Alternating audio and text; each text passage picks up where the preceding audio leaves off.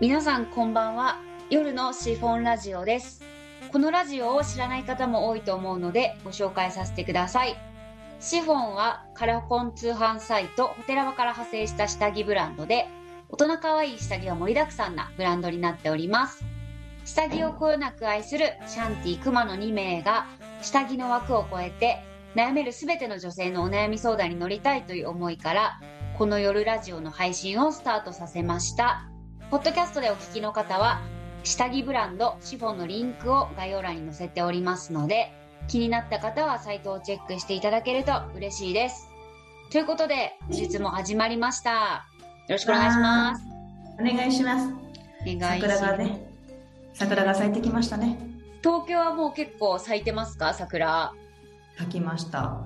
今、まあ、日陰のところはまだつぼみだけど、はい。日向はもうねもう7分咲きぐらいしてんじゃないかな。そんなにですか？えですよ、ー、7部え7部ぐらこの時期で7部だったら今週来週でもう満開ですね、うん。4月の頭で多分満開だと思うよ。えー、じゃあ4月のそれこそ8日9日ぐらいは散ってそうですね。知ってると思えー、なんか昔ってもっと桜咲くの遅くなかったですか？もう忘れたよ。昔の話。なんね。だって入学式とかそれぐらいの時分って多分9日ぐらいじゃないですか。4月の7とか8 8じゃない？ですよね。その時に満開だったじゃないですか、うん。なのになんかもう今って3月に咲いて3月の終わりぐらいにはそれこそ満開みたいな、確かに。なんかねすごい。地球温暖化じゃないの？ねなんか異常気象ですよね絶対。いやもうなんかこの先の地球がどうなってしまうのかがシャンティは心配ですよいやまあ笑い事じゃないですけどね。そうっすよね、胸のことも心配だけど地球のことも心配。全然なんかすごい話し合ってないですよその。規模感胸と地球。規模感の違いねウケるでもこの間雪降ったんですよね。降った？え結構降ったんですか？いや私は見てないんだけどはい。あのーちらほら降ってたらしいよ。えー、そうなんだ。だってなんかここ数日すごい寒いですもんね、そうなんですよ。今今日もちょっと寒い、あ今日も寒いんですか？うん、少し寒い、えー、いや10なんか。あそんなですか？まあでもこっちもそ,、うん。それぐらいかいや本当にねマジで。ト着ちゃった。今日はコート着ました。いや確かになんかこの時期一番難しいですよね。もうだって衣替えとかも終わってるしみたいな。そう。いや私まだね一応ねあの冬用のアウターは全部はい。クリーニング出して、その保管サービスがついてるクリーニングを使うんだけど、はいはいはい。あのまだあれしてるよ。まだ置いといて。る4月に入ってから、あの全部出す、あまあ確かに。そうですよね、だってうん。なんかちょっとまだね肌寒いなって思う。人特に朝とかねちょっと。うん。そうですね。冬用の歌着たいなっていう気持ちはありますよね。そうなんですよ。あーまあ確かに。それはめちゃくちゃいいいいですね。私も出しちゃいました、全部。クリーニング。わだからもう何にも、何にも着るもんなくてめっちゃ寒いんですよね朝とか。入れないよ。いやもうほんとそう。いやますます引きこもり。えでも一応朝と夜はその犬の散歩に行かなきゃいけないっていう使命があるんで、でそれだけ外絶対出ないといけなくてめっちゃ寒いんですよね今。もっと出てよ外。いやでもやっとマンボウ終わったんでちょっとさすがに出ようかなと思ってますね割とねあんまりあのマンボウとかねないでこう分かってない人だからやっぱり世の中が元気に出るのは嬉しい。いやねそうですね。なんかもうそろそろあの海外とかもあそれこそ渡航できるようになるっていう話を友達から聞きました、あのねあのねワクチンを3回打ってればえっとワクチンを3回打ってれば、えっとなんかアメリカだともう行けますよね韓国とかも全部もうえっと3 3日。3日ですかね。そうなんか今多分あの国内に戻ってきた時の隔離が確か3日じゃないですか。であっちの国で隔離しなくていいっていう国が今あるのだとアメリカとタイと、あとどこだっけな、あとなんかもう何カ国かあってうんうんでもそれこそ本当に数日前ぐらいにと航空系に勤めてる友達がうん。1年半ぶりぐらいにその仕事復帰になるっていう話をしてて。ほそのその子台湾の航空会社に勤めてる子なんですけどう今まで日本台湾間の便が1便も飛んでなくてもう出社が月に1回とかでだからなんかもうバイトして繋いでたんですよその子でもそれがやっと戻ってくる空港が少しずつ動き出してるみたいな話をしてたんで、あじゃあもうちょっとでそれこそね日本も隔離なしで海外行けるようになるのかなって思ったらめちゃくちゃ期待大ですね。そうですね。うん。そろそろあの私も外に出たいです。ねえ早く本当海外旅行とか行きたいですよね普通に。普通に行きたい本当行きたいです。フランスに行きたい、あいいっすねフランス。めっちゃ行きたい。フランス大好き。えー、な食べ物とかが美味しいんですか？フランスは。ね。まあでも食べ物も美味しいけど、はい。まあ、日本が美味しいよ一番ね。え美味しいんやけどあのやっぱり私はねお買い物が好きですよ、なるほどね。うん、シャンティおしゃヨーロッパの方が好き。やっぱりアメリカよりもヨーロッパ。いいっすね。うわいいな。エンターテイナーはアメリカの方が多分面白いと思うけど。なるほど。うん、でもやっぱりお買い物とか建物とかやっあぱりそういう文化はやっぱ全然歴史が違うからやっぱりヨーロッパの方が面白いね。ーなるほどね。うんうんうんまあ確かにねヨーロッパ行ったことないんで行ってみたいんですよね。うんめっちゃいいよ。めっちゃいいよなんか行くってなるとそれこそ社会人だとなかなか難しいじゃないですか。まあね1週間ぐらい休まないと無理だよね。ですよね。だからなんかうん。お金じゃなくて時間がないなっていうのがめっちゃ思ってて。お金じゃなくて時間。いやマジででも実際そうじゃないですか。うん。やっぱりいやでも時間もお金なんだよ でもなんかで本当になんかあっちに行って仕事しなきゃいけなくなっちゃうからそれは正直しんどいなと思って。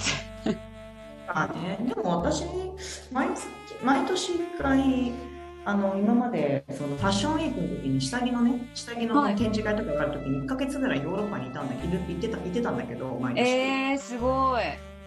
その時はやっぱり向こうに長く滞在するからやっぱり向こうで仕事全然してたよあーうんうん。うんまあ、確かに1ヶ月行くってなったら仕事を持っていかないといけないですもんね。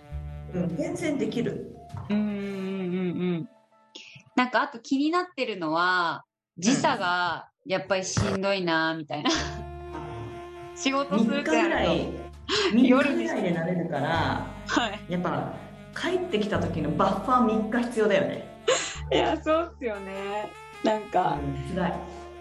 10日ぐらいしか行かないんだったらできれば仕事持ってきたくないですよねでも。そうだね。完全に休んだ方がいいね。そうですよね。そうなってくると年末年始とか本当そういうタイミングしかないじゃないですか。いやでも行ったらいいと思うよ。うんねだから今年ちょっとまあちょっと絶対的に行かなきゃいけない場所があるんでそこにはあの、うん仕事は持っていこうかなと思ってるんですけど。どこ行くの？ああインドネシアです。はいはいはいはいなんかそっち系のちょっと事業を始めるみたいな話多分前にうん。シャンティしたかもしれないですけど、そううん。そっちにはちょっとい行くことになってるんで。開けたら。そうですね。視察？そうですね。そんな感じです、まずは視察だよね。そうですね。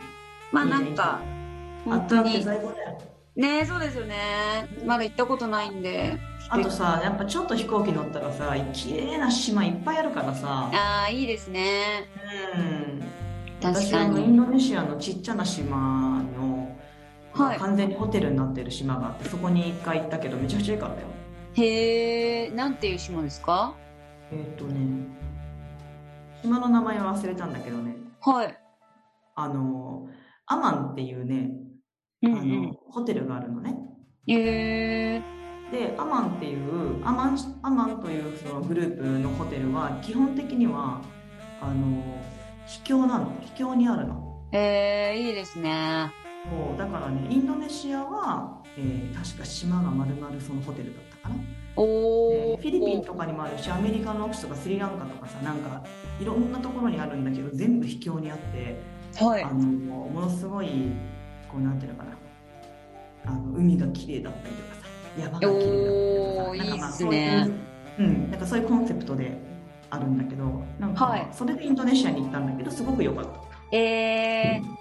いや、しかもなんかホテルもめちゃくちゃ安いところとか多いですよね。あとやっぱりマッサージが安いよね。ああ、そう言ってました。やっぱり住んでる方が。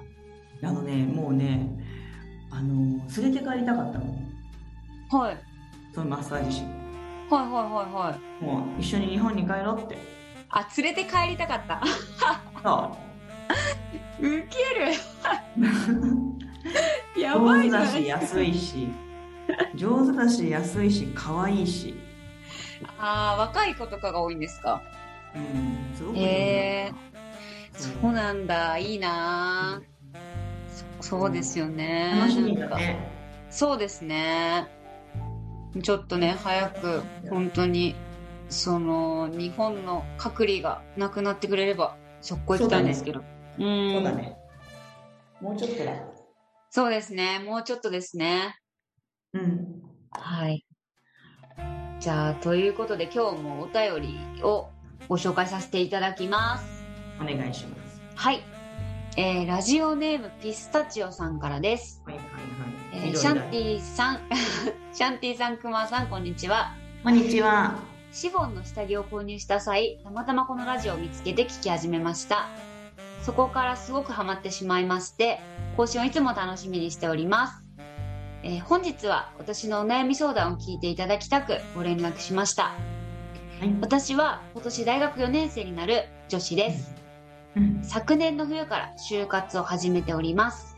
うん周りには意識の高い友人がおり、3年生のうちからインターンを始め、どの企業に就職したいかを明確化し、日々就活に励んでいます。うんしかしながら、私は正直何をしたいかわかりません。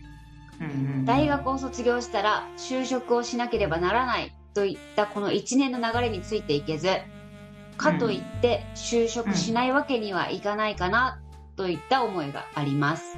うん。かっこ奨学金を借りてここまで勉強してきたわけですし大学を出た意味がなくなってしまうとか、親にも申し訳ないなという気持ちがあります、うん。現在は外国語大学に通っており中国語を専攻しております、うん。中国語は好きなのですが別に中国語を使って就職したいとは思えず、うんこのまま入りたくない企業に就活をし続けることに果たして意味があるのか、本当に毎日悩んでおります、うんどうしたら就活を成功させることができるでしょうか？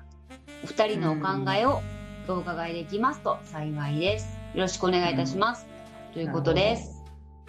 まずさはい。その就活が最終目的じゃないからさ就活が成功かどうかはもう置いとこうよ。うーん、うん、うん、うん。確かに。うん、あとさうーんなんて言うんだろう何がしたいかわからないのはまあほとんどそういう子の方が多いんじゃない？うん、うん、うん、うん。私も割とそうだったよ。うん、うん、うん、うん。何がしたいかわからない。うん。就活ってしました？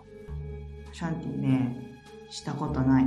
あ、そうなんですね。あ、そっか。うんなんか、おっしゃってましたもんね。うん、うん、うん、そううん。シャンティはね、高校卒業してね、あのー銀座のホステスしてたの。ああ、はい、はい、はい、はい。で銀座のホステス2年か3年したぐらいの時に、うん、うん。このままじゃ飯食っていけねえなと思って、あの1年予備校通ってそこから大学に受験したの。あそうなんですか。へえ。そうなんですよ実は。あだからじゃあ。4浪かなんかの年ではい。入学したんだよね、1年生したの。えー、じゃあその時の大学のそれこそ同級生って皆さん年下って感じだったんですか、そう。今でもね予備校の時の友達とかね、はい。なんか仲いい子とかいるよ。えそうなんですね。そうなのそうなのそうなの。なるほどなるほど。そう。うんうんでもまあ高校を卒業する段階で私も進学っていうことは一切考えなかったけどそれはねなんかもうその学学校に行く意味が分かんなかったんだよね私は。うんそれでお金をちょっと貯めたいなと思ったんだよね。てかお金があればまあど何でもできるかなと思ってやりたいと思ったことが。それでなんかまあホステスっていうちょっとよくわからない消去法でホステスをやったんだけど、まあ、それはそれですごく経験になったんだけどねで,、まあ、でもやっぱり必要だなって思ったよね。教育というか。うん学学問という過程がやっぱり必要だと思って私は予備校に通って、まあ、大学入試をしたんだけども、まあなんだろうな。うーん、まあ、何がしたいかなんて分かんなかったけどとりあえずは生活はねしないといけないからね自立してね。うんうんうんうん。うん。でもさ自立して生活しなくちゃいけないってさまあお金稼がないといけないよね自分の力で。うんうんうんうんってなった時にまあなんか働かないといけないよね。うんうんうんうん。って感じ、うんうんうんうんうん。やっぱ働くしかないんかな。うん。とか言ってやりたいことは私だって別にやりたいことなんてなかったけどまあんなんでろ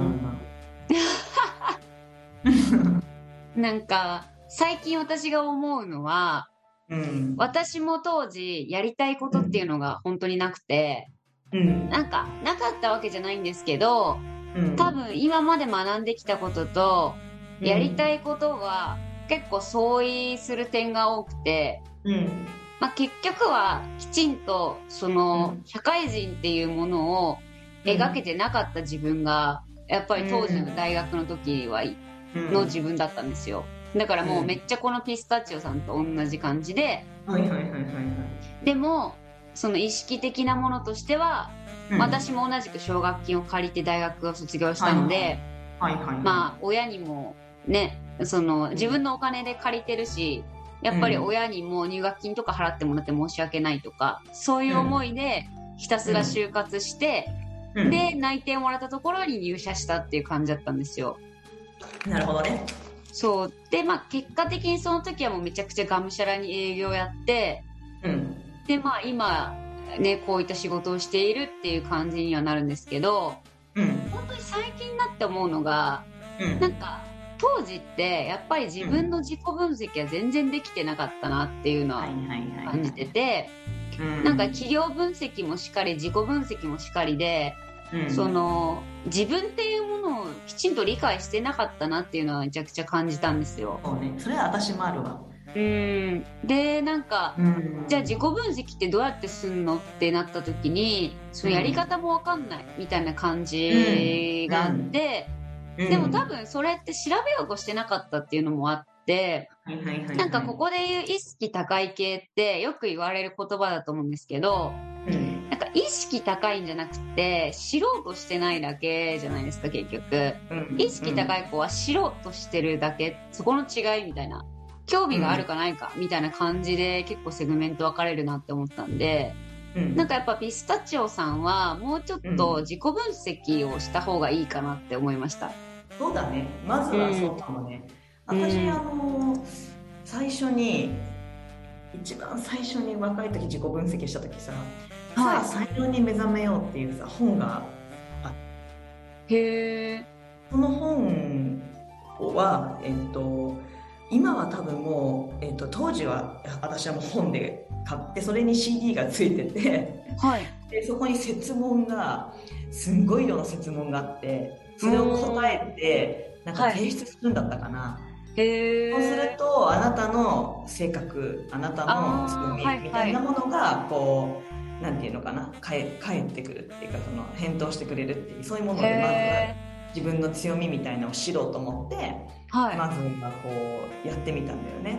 おただそれってさそのなんていうのかなえっとまあ思考とかそういうものだから性格とかそういうところまでにはあの分析をしてくれるわけものではないんだけどね。うんうんうんうんうんうんうんこれは仕事の観点って感じ。なるほどね。うんうんそういうツールを使ってもいいかもね。確かに。わんないんだったら。うん。なんか、やっぱめちゃくちゃそういうツールって転がってるし、あるあるある。ね、周りの友人とか、それこそうんもっと頼った方がいいんじゃないかなっていうのは、なんか思いますね。まあでもどうなんだろう。なんか自分の就活の時を考え直すと、周りの友達に聞いても、なんか結構学生の時ってケチじゃないですか、みんな。その、うん自分が知ったこととか全然教えてくれないじゃないですか。そうだね。そう、だからなんか、だったらやっぱりそういう、そう、なんか、みんな教えてくれないんですもん。そうね。なんかやっぱりこう、成功したいっていう欲がある子ほど言わないかもね。言わないですよね。うんそうでも結果を教えることにじ実は意味があるとは思うんですけどそれはちょっとまたね論点が変わっちゃうからあれですけど、ね。ただなんかやっぱねそういう就活支援センターみたいなのが絶対に大学にもあるしうんうんなんかどうやったら自分をもう少し見つめ直せるかっていう話をうん。絶対したら教えてくれるからなんかもっと周りの大人とかを巻き込んでうん。なんかそれこそね、いろいろとこう、お教えてもらうっていうのは大事なのかなっていうのは思いました。なんかこのまま入りたくない企業に就活をし続けることが果たして意味あるのかでこのまま入りたくない企業っていうことを先に決めつけてるのもちょっと私は気になるけどね。あー、まあ確かにそうですね。うんなんか入りたくない企業、もうその入りたくない企業みたいなのしか思ってない感はありますね。そうそうそうしかもなんかやりたいことを仕事にできてる人の方が少ないしやりやりたいことを仕事にするっていう才能なんだと思ってるよね私は。で才能で飯食っていける人なんて本当に一握りしかいないのよ。うんうんうんうんうんで私は考えていてなんかだからなんていうのかなとりあえずやってみないとわからないでもそのやってみるっていう会社を選ぶ時にももちろんあのきちんと調べていいと思ったところにやっぱりこう就活で照準を当てていくべきだとは思うんだけどうんうんまあうん最初からやっぱりこう入りたくない企業って言ってるところがやっぱちょっとその気持ち的に大丈夫かっていうちょっとすごく心配になりますね。うんそうですね。確かに先入観です強め？ね。うんうんうん先入観ちょっと強めかなって。でも多分社会ってね先入観強かったらやっていけないから。いやそうですね。そう。自分中心にちょっと捉えてしまったから私は。やっぱりあの自分中心ってなるともう起業しなさいってなっちゃうわけよ。うん。うんううん。うん。ね、やっぱりこうチームで動いたり会社で動くってことは協調性とある程度ねこう流す力とかなんかそういうものもやっぱ必要になってくると思うから、まあ、会社に入るっていうところは第一歩社会人の訓練としてそういう部分の鍛錬っていう部分もきっと入ってくるだろうからうんなん少しぐらい辛いことは覚悟していかないと潰れちゃうかなと思う。ん。うん。そうですね。う。うん。まあなんかそれを前提に、まあその中でもやっぱりこれは自分に合いそうだなみたいなのはなんかもうちょっと見つけられそうな感じがしますよね。そうそうそう、うんそこのセグメントがね、その自己分析と、うんあと企業のことを知る。だそのためのインターンだと思うのよ、私は。うんそうですね。意識が高いからインターンに行くんじゃなくって、会社のことを知るというインターンだと思うのね。うんうんうんうんうんだからやっぱり積極的にやっぱりこう行くことっていうのは、後々の自分のプラスに絶対なるから、うんうんうんうんあの行った方がいいよね。うん。ちなみに今シャンティの会社にはインターンとかって受け入れたりしてるんですか？あ、たまに来るよ。あ、そうなんですね。へえ。うんそれはなんかどういうあの例えば下着が好きなのかもしくは販売をしたいのかとかどういう感じでえっとね、入ってく基る子が多いんですか？本的にはね、うんとね、えーえーとファッションの学校から来るね、あー、じゃあデザインとかをしたい服装学院とかさほにゃほにゃ。あほにゃほにゃ服装学院とか。ほにゃほにゃデザイン学校とかさ。なんかちょっと。ー えーえデザイナーさんとかも募集してるんですか？あのデザイナーというよりかは、はい。多分生産管理とかかなあそっちですね。うんうんうん。うんうんうん。そう。そんな感じかな、デザイナーを募集してる時とかもしかしたらかもしれないけど基本的にはやっぱりこう生産管理とかの方が多い気がするけどインターンはえ来ることも全然あるよ。ー、おー。えそのまま入社した子とかも多分過去いると思あそうなんですね、うん。えー。そうなんだ。ううんなるほどね。そっか。確かにデザイン学校とかだとやっぱアパレルやりたいっていう方多そうですよね。うん。多いと思う。そのうん。んその服飾系の学校とかそういう学校をからのインターンっていうのは基本的にアパレルとかあのアパレル商社とかそういうところに行く子も結構多いと思うから、うんうんそういう子たちがねインターンで入ってくるね。あと大手メーカーとかもねあると思うけどねああはいはいはいはい。そうそうそう。なるほどうんねスポーツメーカーとかね。うんうんうん。出すとかさ。ホニャギとかさ。全然隠せてないですよそれ。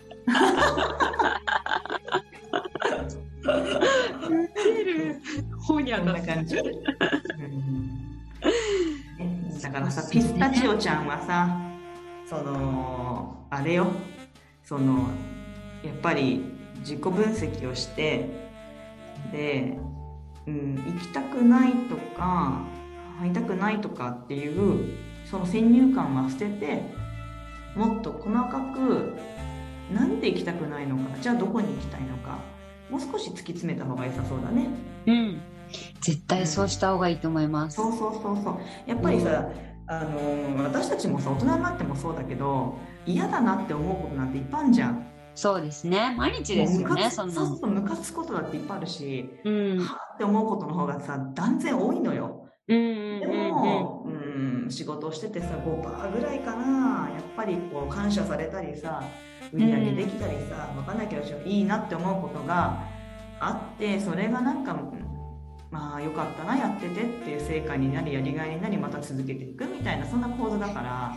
うんうんうん。あんまりこう期待せず仕事に、うん。会社に自分の力で切り開くぐらいの気持ちで歩いていった方がうん。ストレス確かに。そうですね。うん。そうそうそう。うん。自分のねストレスをリスクヘッジみたいな感じ？うん。おいいですねいいですね。うん。うんうん確かに。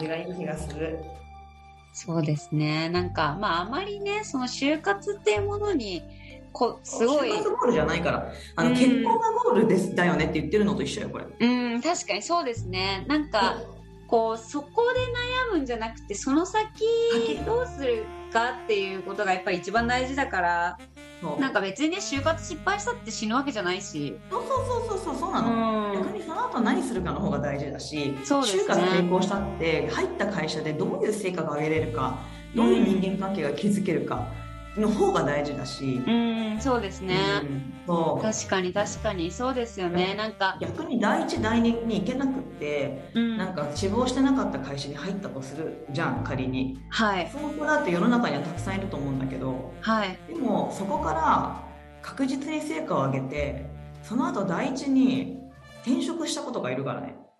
あーなるほどね。うんうんうんうん。ものすごいやっぱその子のこうなんていうんだろう長年の計画ってすごいなって。うんうんうんうんうん。まあ確かにそうですよね。本当にそういうケースとかもありそうですもんね。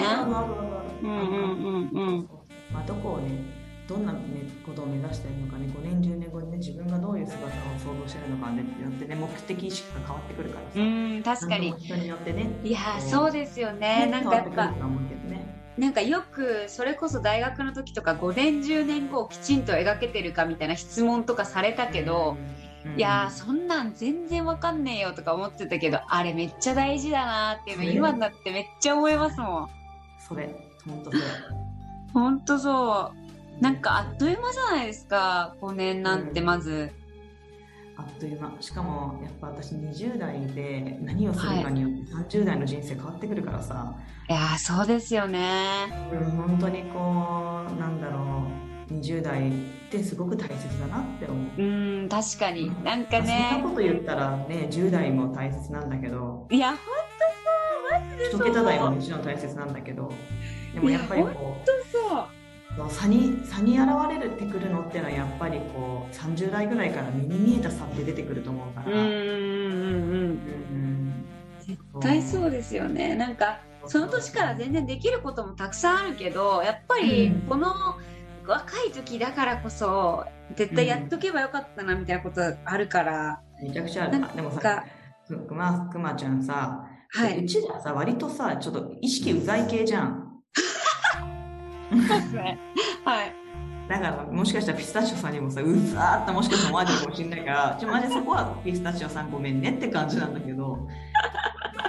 うちら割とさ意識うざい系なんだよなみんなマジでって感じいやマジででそう。これ野心ある方意だし識金も稼ぎたいし。系の話ちょっと別の回でしたいんですよね。私のちょっと悩みを今度聞いてほしいですね。いいよ やばいごめん今意識不在系で一個めちゃくちゃ悩んでることがあって。分かった。じゃあはい次の回で熊谷の悩み相談をシャンティがはい。しますね、あそうですね。じゃあちょっと次の回でそうしてもらおう、いいよ。はいすいません。ということでね今日本日はまあピスタチオさんいろいろなお悩みいただきまして、まあ、回答としてはやっぱりきちんと自己分析をして、あの今後の、まあ、5年10年みたいなものをね、うん。きちんと描けていただけるのが一番こういいんじゃないかなっていうのは思いました。そうね。はい、そうね。何かヒントになっていただけると嬉しいなと思います。そうですね。すねえーということで、えっとまあ、本日はここまでになります。で、はい一応あのこのラジオは皆さんのお便りで成り立っておりましてあのはい概要欄の部分に「お悩みはこちら」といったリンクをつけております。そちらからはお気軽にねお悩みを送っていただけるとあの我々も本当に糧になっておりますのであの本当に些細なお悩みでも構いませんので、い、ただけると嬉しく思います。嬉しいですくださはいい。ということでね、本日はここまでとなります。はい。はいまた次回お会いしましょう。さよなら。はいさようなら